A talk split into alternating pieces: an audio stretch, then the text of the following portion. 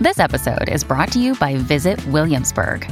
In Williamsburg, Virginia, there's never too much of a good thing. Whether you're a foodie, a golfer, a history buff, a shopaholic, an outdoor enthusiast, or a thrill seeker, you'll find what you came for here and more.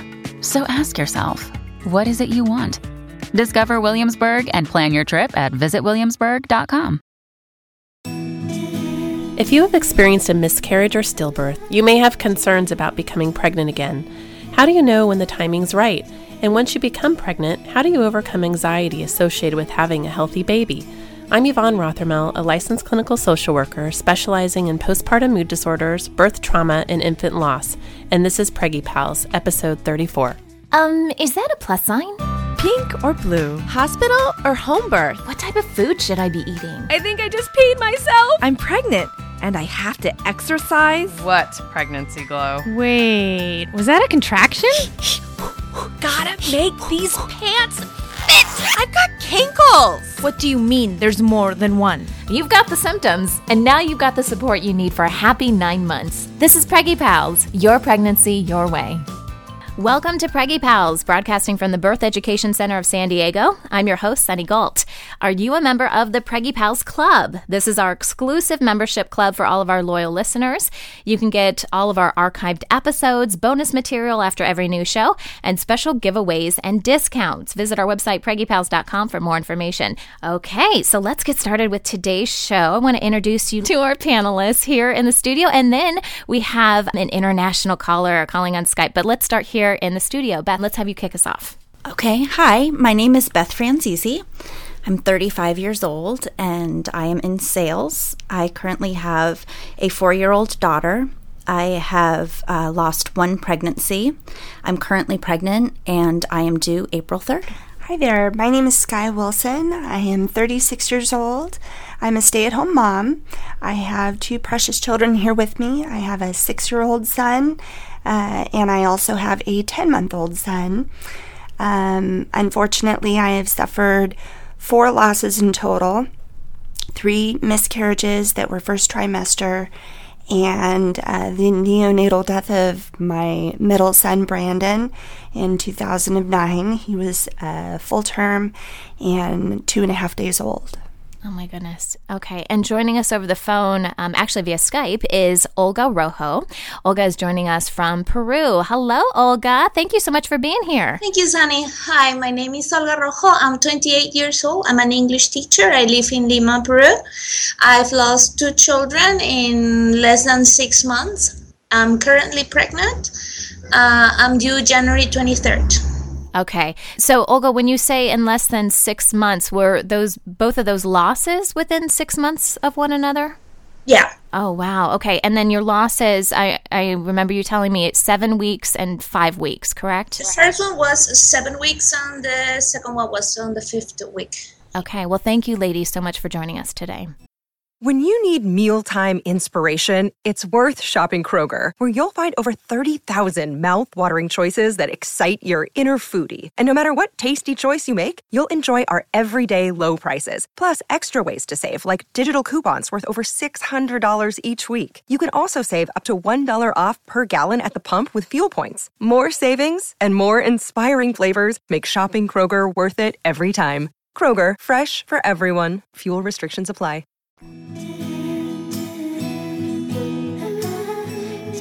Before we begin today's show, here are some prenatal fitness tips from Lisa Druxman of Stroller Strides.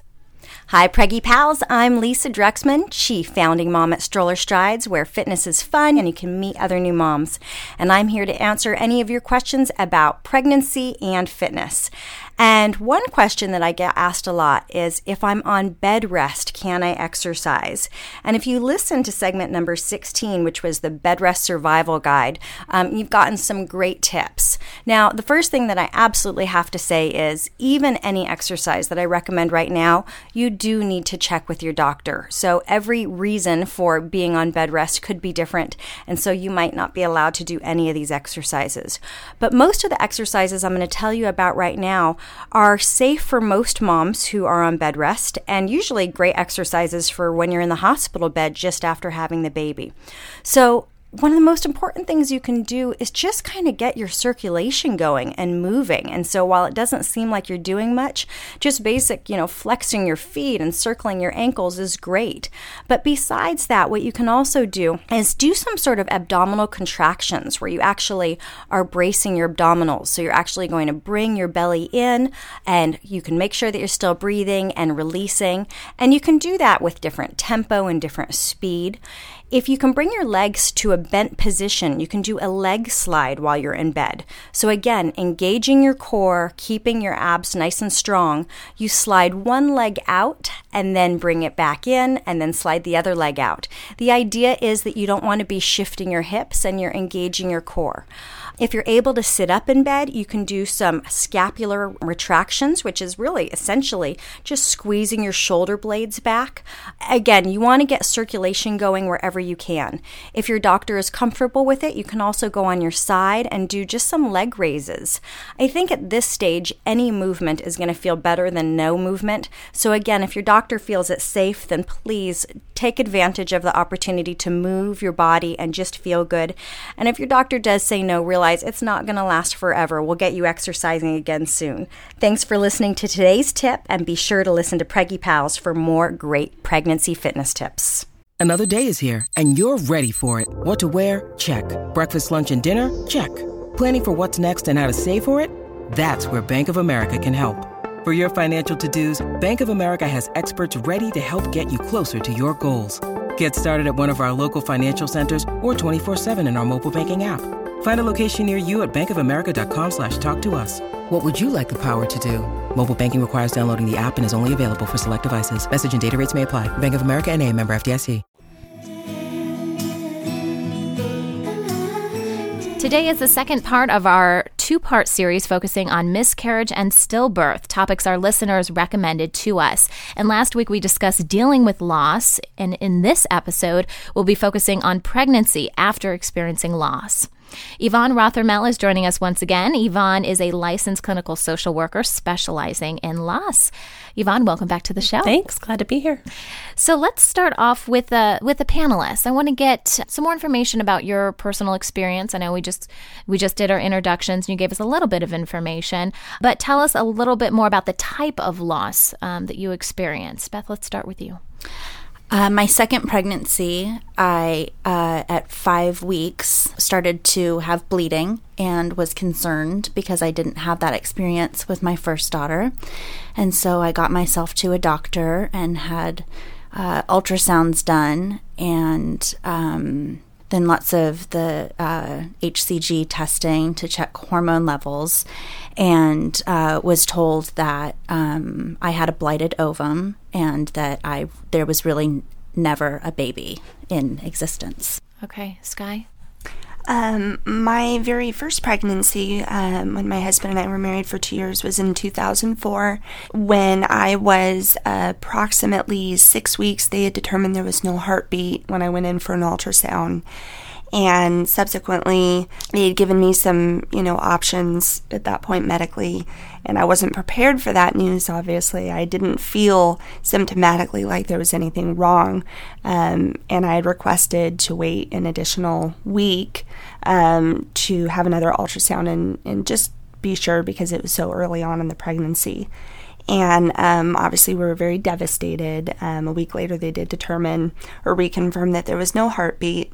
And we went on to, um, you know, have a, a miscarriage at that time. And I had been very sick uh, that first pregnancy with pneumonia, so we always thought that that was uh, the reason. Mm-hmm. Um, devastating all the same, but we thought that there was a logical, you know, reason to conclude because I had high fevers. And uh, we went on to have a healthy uh, pregnancy uh, about a year and a half later, I believe, uh, with my son, Gavin, who's six, and um, uneventful pregnancy and successful and carried to term, healthy baby boy. And so we thought that, you know, that was behind us and we could go on to have um, a second child. And we had uh, become, two years later, become pregnant with my son Brandon, that we did ultimately lose when he was two and a half days old. Um, and that, that's kind of a, a long story that's complicated, but he had an incredibly rare syndrome that had not been determined during my pregnancy. And um, so we thought we were having another healthy baby boy. I was forty weeks and four days mm. and completely unaware of anything being wrong. Um, and we delivered a, a very precious little guy that had some special challenges, um, none of which were life-threatening other than um, he did have some respiratory distress. So, I mean, it was definitely a critical situation that he was in, but one that was recoverable. And unfortunately, through a series of events, um, when he was almost three days old, he had succumbed to the respiratory distress. And... Um, And uh, we we lost him at that point. We definitely had a hard time making a decision thereafter to become pregnant again, and waited um, a year after losing my son, and uh, had become pregnant um, with what I learned was a daughter. And um, they told me, excuse me, they told me, like with Beth, that I had a blighted ovum, um, which it ended up not being the case, but I carried technically to ten weeks, but I had bleeding that started around six weeks, and they knew that it wasn't looking good, but we kind of continued until we knew further and tested the H C G. Um, ultimately, it had a miscarriage, and I think it was about four months after that, we did try again, and um, that time had learned... Uh, only about two days after I had a positive test, I, I started to miscarry again. So um, it took a while and definitely a leap of faith uh, before we come to the decision to move on and have another child or attempt another pregnancy.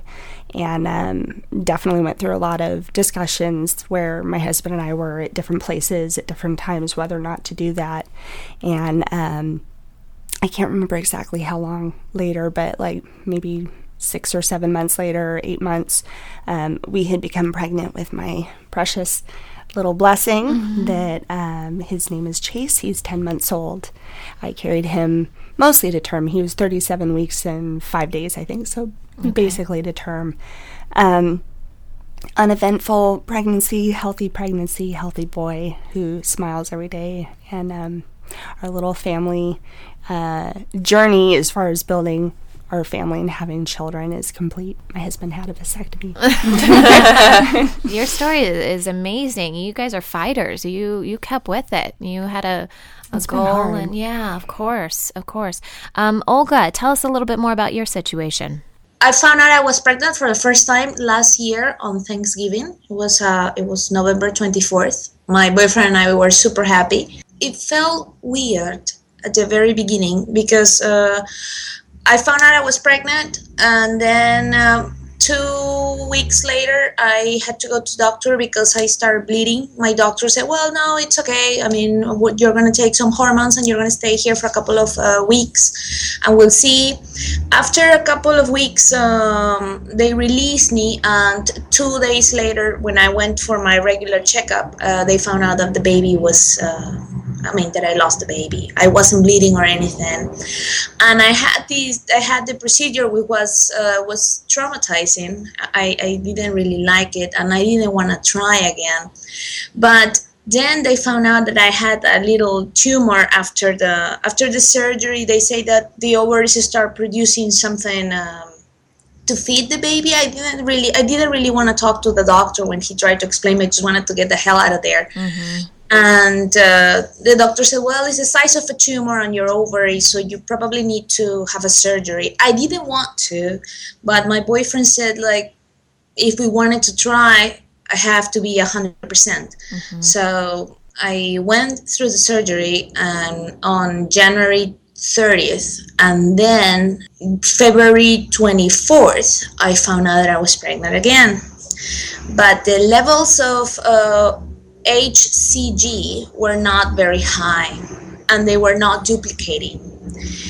I went to another doctor, and it was too much for my body, and I lost it at five weeks. I was very depressed. I had to continue. I, I had to continue going to work because I had a contract on. Um, May the seventeenth, I found out that I was pregnant again, and I was super, super scared. And on the eighth week, I, ha- I started bleeding again. And I mean, I, I just, I was about to give up. And I was like, you know, this is not going to work out.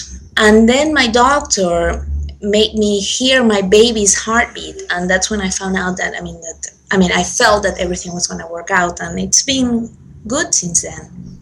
Good. Good. I'm, I'm glad to hear that. Um, Yvonne, I want to talk to you a little bit more about this. At what point are families emotionally stable enough to try and get pregnant again? That's a very complex question. Mm-hmm. And, you know, if you look in the literature about this, um, you know, a, a year is usually a, a good marker of time to give yourself time to grieve. But families don't have the luxury of time mm-hmm. in these situations. You know, some women go through infertility or age. You know, different families cope differently with that sense of emptiness. And for some people, it, it, it can be helpful to get pregnant um, sooner. I think when you start to worry is when people get pregnant again and don't acknowledge the grief associated with it and try to push it down and just get pregnant again without really coming to terms with some of the grief around that. Like just trying to replace the other baby in a sense? Yeah, quickly okay. and not feeling any grief associated with it. Because what we know is that if you, um, the more you're able to grieve the babies that have died and the more that you are able to um, hold a place in the family for those babies that have been lost, the more able you're going to be able to attach to the next baby, which is often counterintuitive for people. They think, oh, you're dwelling on the baby, this and that, it's not healthy, but it's actually the opposite, that it's so important to grieve those children and to hold a place for them in the family, because that makes future attachment to babies easier. Okay. Beth, how did you know that it, it was it was time to start trying? I think that when I was at the doctor, um, when I had the miscarriage, I just wanted to try right away. I just wanted to know that there wasn't something wrong with me mm-hmm. because I really felt that it was me. There was something, you know, it must be me. It must be my body. Um, and I think for me, part of that was because I had reached age thirty-five, which there seems to be this kind of stigma around, you know, once you're thirty-five, you better kind of Uh, make that decision. And it also, um, my daughter is four. I had um, terrible postpartum depression. It took me a long time to decide to have a second child. And I didn't want to miss that window when my husband and I were on the same page. And so they told me I needed to have three regular cycles, which, um, which I did go on to have um, three regular cycles. I mean, my entire life, I had always been t- a twenty, twenty-eight day girl, you know, had never thought that there would be any, any issue. And so at the three month mark, we made the decision to, to try again. And I remember getting past that five week mark with this pregnancy that I'm currently in and thinking, okay, I got further along this time, you know, than I did last time. And then I started to bleed again. And just was completely devastated and thought, why is this happening to me? Mm-hmm. You know, but I did get myself to a doctor, a different doctor than I had seen with the miscarriage, and um, and heard a heartbeat that I hadn't heard when I had the miscarriage. And it was the most amazing moment. And I just remember thinking that I just had to think really positively and believe that there was power in positive thinking mm-hmm. and have just stayed with that and believed that that has helped me carry this pregnancy. Yeah. It's just, you know, just thinking positively and not going to those places of, yeah. you know, and, um, and I definitely did spend those three months grieving the loss. Um, I know that, uh, from a medical standpoint, they believed that there never was a baby, but in my mind, the moment I saw a positive, absolutely. Of course, it was yeah. very much was a baby. And um, you know, I spent those three months grieving. This December would be when that baby would have been born, and so um, I think about that. It's interesting that you mentioned the heartbeat because Olga talked about that too, and and I think even women who haven't experienced loss, that is the first time that you really think, "Wow!" I mean, I took the test; it showed up mm-hmm. positive, but until you hear something that sounds living, mm-hmm. you know, I yeah. think that is that resonates in you know so many pregnant yes. women. Yes, definitely. Okay, Skye, um, tell us a little bit more um, about your situation, your decision to get pregnant. You know, each time was unique in terms of what I was feeling emotionally and when I felt ready. Um, with having endured uh, several miscarriages, um, definitely each time it became more disheartening. Um, because with the, the very first pregnancy, our, our very first baby being or ending up in a miscarriage, and seemingly at the time having been, although still tragic, um, explainable, and going on to have two full-term children after that, um, it came as quite a surprise to then go through um, multiple miscarriages, you know, that were back-to-back. And uh, kind of like Olga was saying, you, you start to, you know, wonder, is it you? Is it your body? Mm-hmm. What's going on? And, um, you know, is is it my age? Because I also started later in life, too, um, to, to conceive. Um, I can say that as far as um, when when the journey really got difficult was obviously after losing my son Brandon in two thousand nine, and um, that one took right about, like I said, a year, and um, extensive research on my part. I'm I'm kind of a researcher that has to understand what happened and mm-hmm. um, potentially why it happened, because unfortunately when you go home, you know, empty-handed and empty-armed and to an empty cradle and an empty tummy, you um, you just you you go home without answers too. You know, that's yeah. just where it ends, and the story ends with no answers. And I think that as you're traveling through that process of grief and going through that journey, there's all these different stages, and they can cycle, and you can return back to certain stages of the grief that you're experiencing, whether it's anger or mourning or Um, all of the, you know, anxiety, different, you know, experiences in that process. And at some point, you're searching for answers. And um, at the point that I felt I had sufficiently come through getting closer to some of those answers, or, or in my case, I actually did reach some of those answers as to what happened to my son, um, I felt like I had done uh I, I had done something for him. I had honored him in his place in my heart and his place in my family. And I felt that um, I had come through as far as I could, getting information to feel like I've not closed that chapter, but closed, well, no, I guess I would say maybe closed that chapter of the process, not closed the story on my son, but um, getting to a point where I felt like maybe now I can move forward a little bit. Mm-hmm. And um So it was about a year. It was at the point that um, the fog of grief that, that lays so heavy on you had lifted some. And I started to feel um, prepared uh, for the possibility of getting pregnant again, because we had come through all the firsts, um, you know, first Christmas, first everything. Mm-hmm. And the anniversary of his passing, of course, and his birthday. Um, after that, when we then did conceive and uh, lost our our daughter, um, that definitely uh, made it very difficult thereafter to make the decision of when we were ready, if we were ready. Um, there were, you know, many discussions um, between my husband and I, who are, I adore my husband. We have a, a great marriage and a great relationship and great communication, and so I was very grateful that he openly communicated to me too, just as, you know, much as I communicated my feelings to him. Um, and in kind of working through that process, um, we just had to decide whether or not we could let go of the desire altogether to go on to have another child, or um, or or not. And we couldn't. We just, our desire never leaves you because of what you go through, and each time you go through a loss, you almost feel like there's a stigma attached to you that, um, although nobody would say it, and they wouldn't, I, I don't know if the world around me or friends or family felt like, well, maybe she shouldn't, you know, because of what we had endured already. But that's something that is so personal to each person and each couple. And I did feel a lot of love and support from the people that matter most. And um, we just decided, you know, this is our decision to make. And um, this, you know, th- these losses, what we, what has happened so far, shouldn't prevent us from, you know, completing our journey that we set out on.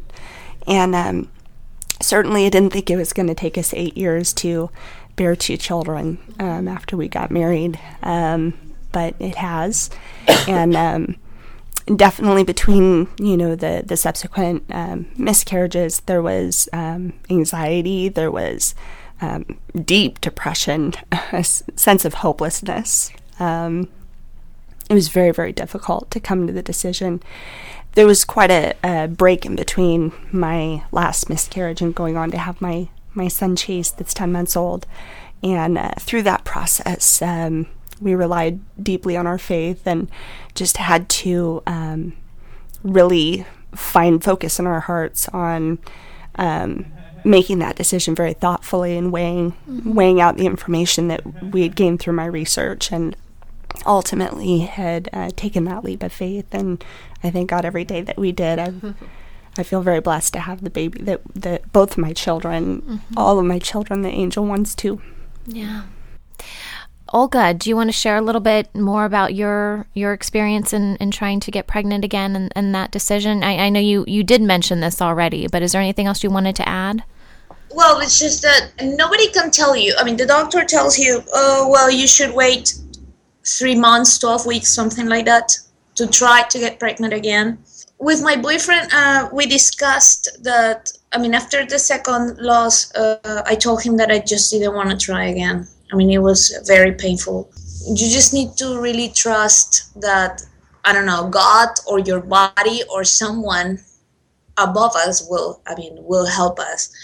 And keep trying and try to hope for the best. Is um, I, I have to be honest, with this uh, third pregnancy, I didn't get very attached to the baby at the very beginning, because I was like, no, I mean, if I really, if I start daydreaming about my baby, maybe I'm going to lose it and then I'm going to cry again. And it's very, very hard. And it's true. I mean, you mourn your babies. I mean, I, I, I, I started writing for my first baby. I started writing him letters. I mean, how I felt and everything. The second baby, when my doctor told me that the levels were not increasing, I and I knew that I was going to lose it eventually. Uh, I started writing him letters, and I, I kept all those things. And with this third baby, it took me almost, I mean, I had to finish the first trimester to really, I mean, accept that I was pregnant and that everything might, might go well. It's, I don't know, I mean, a lot of people have these plans, and they want, I mean, they say, okay, we're going to get pregnant next year, in two years, or after we get married or something. But it's not something that we can plan, although that's a responsible thing, right? Right. Okay. Well, thank you for sharing, Olga. When we come back, we're going to talk about the anxiety many parents feel after getting pregnant again, as well as how they felt after their babies were born. We'll be right back.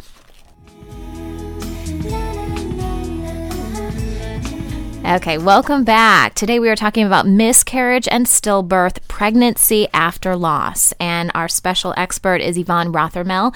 She is a licensed clinical social worker. And uh, we are joining here um, in the studio. We've got two lovely ladies that have been sharing their stories, as well as Olga, who is joining us from Peru. So again, ladies, thank you for being here. Um, so for Yvonne, is it normal for families to experience anxiety in a subsequent pregnancy after loss? Oh, of course. Yeah. I, I, you know, when you've been on the other side of a statistic, um, those mean nothing to you. And, mm-hmm. and when you've had losses, especially, you know, multiple losses, um, you, you feel like your assumptive world that you live in, like everything's going to be okay. This doesn't happen to me. You know, it gets blown. And right. so you have a lot of anxiety. And um, anxiety is a big part of grief that people don't talk about. People mm-hmm. talk a lot about sadness and depression, but anxiety is also a big part of grief. Um, you know, and also when a woman becomes pregnant again after they've had a loss, um, it's like a, the biggest reminder of what they went through. You know, it's like having your mom die when you're in China and you've never been back to her house, and she died, and then you go in the house and you see all her things and everything. It's like yeah. you're just reminded of all those things. Um, and so women can be very emotional during those pregnancies. A lot of women do what's called emotional cushioning. It's just a protective armor they wear, but they try not to attach too much to it. And then, then they end up feeling guilty. I'm not bonding to this baby. And then they that's feel bad. That's what Olga was talking about. Yeah, yeah she, for several weeks, she didn't want to yes, bond. Right? And, but that's completely normal when yeah. you've been through a loss, you know, to try to protect yourself. Um, and, you know, usually when that baby's born, you know, the bonding is there. You know, mm-hmm. it, it's really there. It's just a way to try to protect yourself um, from all the anxiety. Yeah. Um, you'll often see a lot of moms go into triage a lot more often, a lot more doctor's appointments. And then that's a stress because then they feel like, you know, they feel like there's that person again coming yeah. who's so anxious. And then, you know, it's in a, and some people are very understanding in the medical community about that. And some people are not. And um, as one of my patients had said, her doctor said, look, I can be your doctor, but I can't be your psychiatrist. Mm. And had very little understanding of what it was like Um, to have experienced that. Some women have P T S D. You know, they go back to the triage room where they learn their baby died, and then they're pregnant the next time. They have to go to that same triage room oh, to get wow. checked. So they're having a P T S D reaction. It's like post-traumatic that. stress. It is. Post- yes, yeah. Very often it is, and and it's really minimized. You right. know, uh, very much minimized for women. Yeah. Are you ladies here in the studio, are you familiar with the emotional cushioning? Did you recognize that in your own behaviors? Go ahead.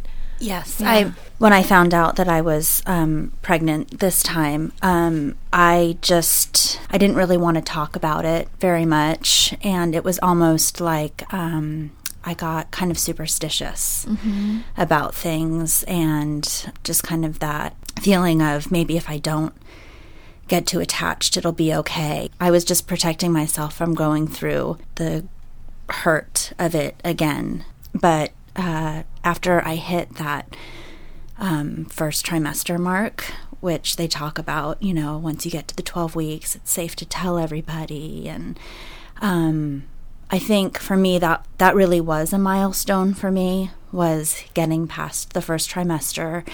And then um, I was able to start um, thinking of it as a reality. So Skye, um, do you want to share a little bit more about your your experience with uh, emotional cushioning? Yeah, on um, the the topic of anxiety in general, um, that was something that I hadn't really dealt uh, with before in my life, before losing my son. And um, after losing him, I definitely um, dealt with a tremendous amount of anxiety that was um, very new to me to experience, and the very visceral reaction to anxiety, the physicality of it, the the tingling in your shoulders and the mm-hmm. palms of your hands and the sweating hands and the feeling of shortness of breath. I mean, like the very overwhelming uh, panic attacks. And um, and I, uh, you know, had seen my doctor for that, and thankfully they weren't very often, but when they when they came, um, they were quite overwhelming. Um, so definitely I had a lot of fear going into future pregnancies over what role that would play. Would it continue? Because of course your thought as a mom and in a pregnancy is that experiencing something like that is not good. You right. know, your heart racing and right. all of that. And uh, just feeling out of control of your, your physical body. Mm-hmm. Um, so I, I, you know, and I didn't want to be taking medications for it while I'm pregnant and things like that. Well, I can honestly say that at least the worst of it, as far as like true panic attacks, had um, subsided for the most part within the year. There are triggers still to this day, of course, but um, you, j- but it's much fewer and further between. It's usually very huge life upsets tend to be triggers, um, it, especially if it's of an emotional nature. I'll always equate it back to my grief. But in pregnancies, as far as the emotional cushioning and, and what I did with that, um, I attend um, a support group and have for the last three and a half years since I lost my son, called Empty Cradle. And it's been a tremendous support um, to, to talk with other moms like we are now that have experienced this and to feel understood. And I know that this has been a theme that we've all talked about um, frequently, because when you go through a subsequent pregnancy, there is a lot of anxiety, obviously, going through it. And there's also um, a natural feeling that um, Yvonne was describing, to feel as though you are uh, somewhat emotionally detached from the pregnancy. But um, And, and I agree. I think that that's uh, probably very natural to experience, because we have all, uh, many of us that I've come to know through this process that have experienced this, have all described that, and I certainly have experienced it as well. But what I can also say, um, just as my opinion on the matter, is that the moment from, and this is from my having experienced um, multiple losses, from the moment that there's a turn of events that anything might then again be wrong, any bit of that emotional cushioning that you've done, that you think that you have detached right. yourself, is um, put to question immediately and put to rest, in fact, because you are right. you are attached. There's right. no way that you're not attached. Um, it's it's something that you're doing mentally uh, in the hopes to prepare your heart for something you can't prepare it for, because you love that um, right. you love that precious little person from the moment you read that test strip and it comes up positive. So we think that we're protecting our hearts against motherhood, and it's it's a fight you'll never win. Right. so. Right. Okay. We are running out of time, but I wanted to end on a, a high note, and that is for those of you who have... Um, you know, had successful pregnancies and delivered your babies, and your babies are happy and healthy. Um, I want to just share the joy that that you have in that child, because I want to concentrate on that. I really do, because that's what we're all after, and um, it is possible. And so if you got, you know, the ladies here in the studio, if you want to share um, how you felt when your babies were born and you were able to take them home, um, let, let's talk about that a bit. Go ahead. I'll, I'll begin, I suppose. Um, I have tears. I know, me too. Going through that labor and delivery with my son Chase, uh, my youngest, was uh, definitely an anxious time getting through the, the actual labor and delivery. And I kept thinking, okay, I just need him to breathe. I need to see him. I need to hold him. Mm-hmm. And there was um, something that it had been taken from me that I waited and endured a lot to get back to, and that was I never got to hold uh, my son Brandon until he had passed away. Wow. And all I wanted more than anything in the world was to hold my precious son. And um, the moment he was born and they put him on me, it um, the world was right again, and he has been the most tremendous blessing in my life. Um, he is happier than any little baby I've ever met, you know, and, and I've been through some challenges, and my oldest son is my just, he's my precious boy. He had colic, though, so you'll, they always talk about, like, if you have two kids or more kids, that, you know, you're going to have your easier ones and your more difficult ones. And yeah. um, by no fault of his own, it was just a more challenging pregnancy with my first, or right. I mean, del- I'm sorry, my first experience being a mom here. Yeah. And, um, instead of with uh, my angels, my, my oldest was... Uh, you know, just, you're a new mom, and I was dealing with colic and all that, yeah, so it was hard. Yeah. So my experience right now, and especially with everything I've been through, has just been um, blessed beyond measure. He he smiles every day, every moment, and he, he laughs, and he's cuddly and affectionate, and I can't say enough about him, and it is just, it's it's added back into my life joy that walks alongside in my grief. And um, but it has completed our family building on um, definitely a positive note, and didn't leave my legacy one of just tragedy and loss. And I feel so grateful, more more than I can measure or describe. Right, right. Beth, what would you like to add to that? I'm really looking forward to um, the birth of this baby, and um, I feel...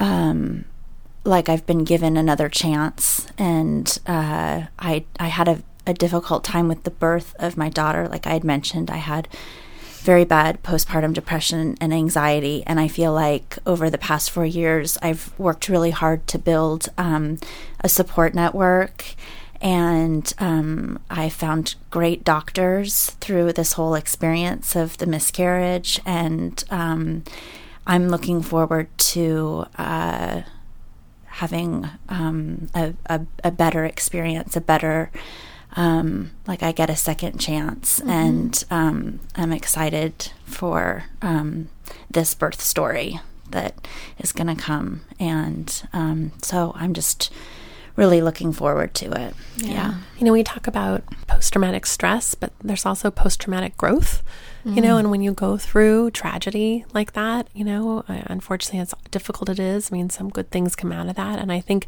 parents who are parents after loss, you know, are really, really appreciative sure. um, of their kids. Not that everyone isn't, of, of course. course, but you have just sort of a newfound mm-hmm. appreciation given how hard it was yeah. to get there. Mm-hmm.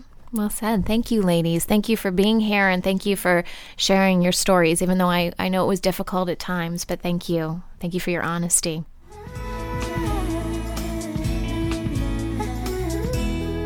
We have a comment from one of our listeners. This comes from a guy, Sean, from Jackson, Tennessee. I'm kind of surprised he used his real name. I guess I don't know if that's his real name or not. But anyway, uh, Sean writes, "Hi, Sunny. This may seem a bit odd, but I'm a guy, and I've been listening to Preggie Pals recently. My wife and I just found out we're pregnant with our first child, and I'm trying to learn everything I can possibly learn about how to help her through the next nine months. Oh, isn't that sweet? He continues to say, "I know your audience is mainly focused on women, but I would love if you could provide some information on what pregnancy is like from a new dad's perspective. Thanks so much." Okay, Sean, actually, I am looking into this right now. Your timing really couldn't be better. We have a psychologist um, by the name of Danny Singley. If you guys listen to our Parent Savers show, he's been on the show a couple different times to talk about um, how men feel after their babies are born. But he also teaches a class on what men go through during pregnancy. And I've been trying to figure out a way to get him on the show. Um, so look for that in the future. We may do a whole episode with just dads as panelists. That's an idea. Or soon-to-be dads, or just have uh, Danny on the show in another way. But Sean, yes, I am looking into this. And thank you so much for being our token guy that listens to this show. Um, we have received comments in the past that the men initially find the show, since we're on iTunes, and then um, they tell their wives about it. But this is the first that, you know, at least the guy's actually admitted that he listens to the show. But Sean, I'm really glad we can be a resource for you. And uh, thanks for being there for your wife. What a great husband you are. That wraps up our show for today. If you have questions for Yvonne about the topics we discussed today or other issues dealing with loss, you can send us an email through our website or call our Preggie Pals hotline at six one nine, eight six six, four seven seven five, and we'll get your questions answered. Of course, I want to say thank you to all of the panelists joining us today, and Olga for joining us from Peru. Um, we certainly appreciate all the input and the information that you gave um, our listeners. For members of the Preggie Pals Club, this conversation continues as we explore families' decision to commemorate the lives of the children they have lost. Coming up next week, we're exploring pregnancy for plus-size women. How does it differ, and what are some tips for having the healthiest pregnancy possible? Thanks for listening to Preggie Pals, your pregnancy, your way.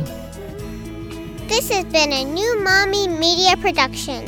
The information and material contained in this episode are presented for educational purposes only. Statements and opinions expressed in this episode are not necessarily those of New Mommy Media and should not be considered facts.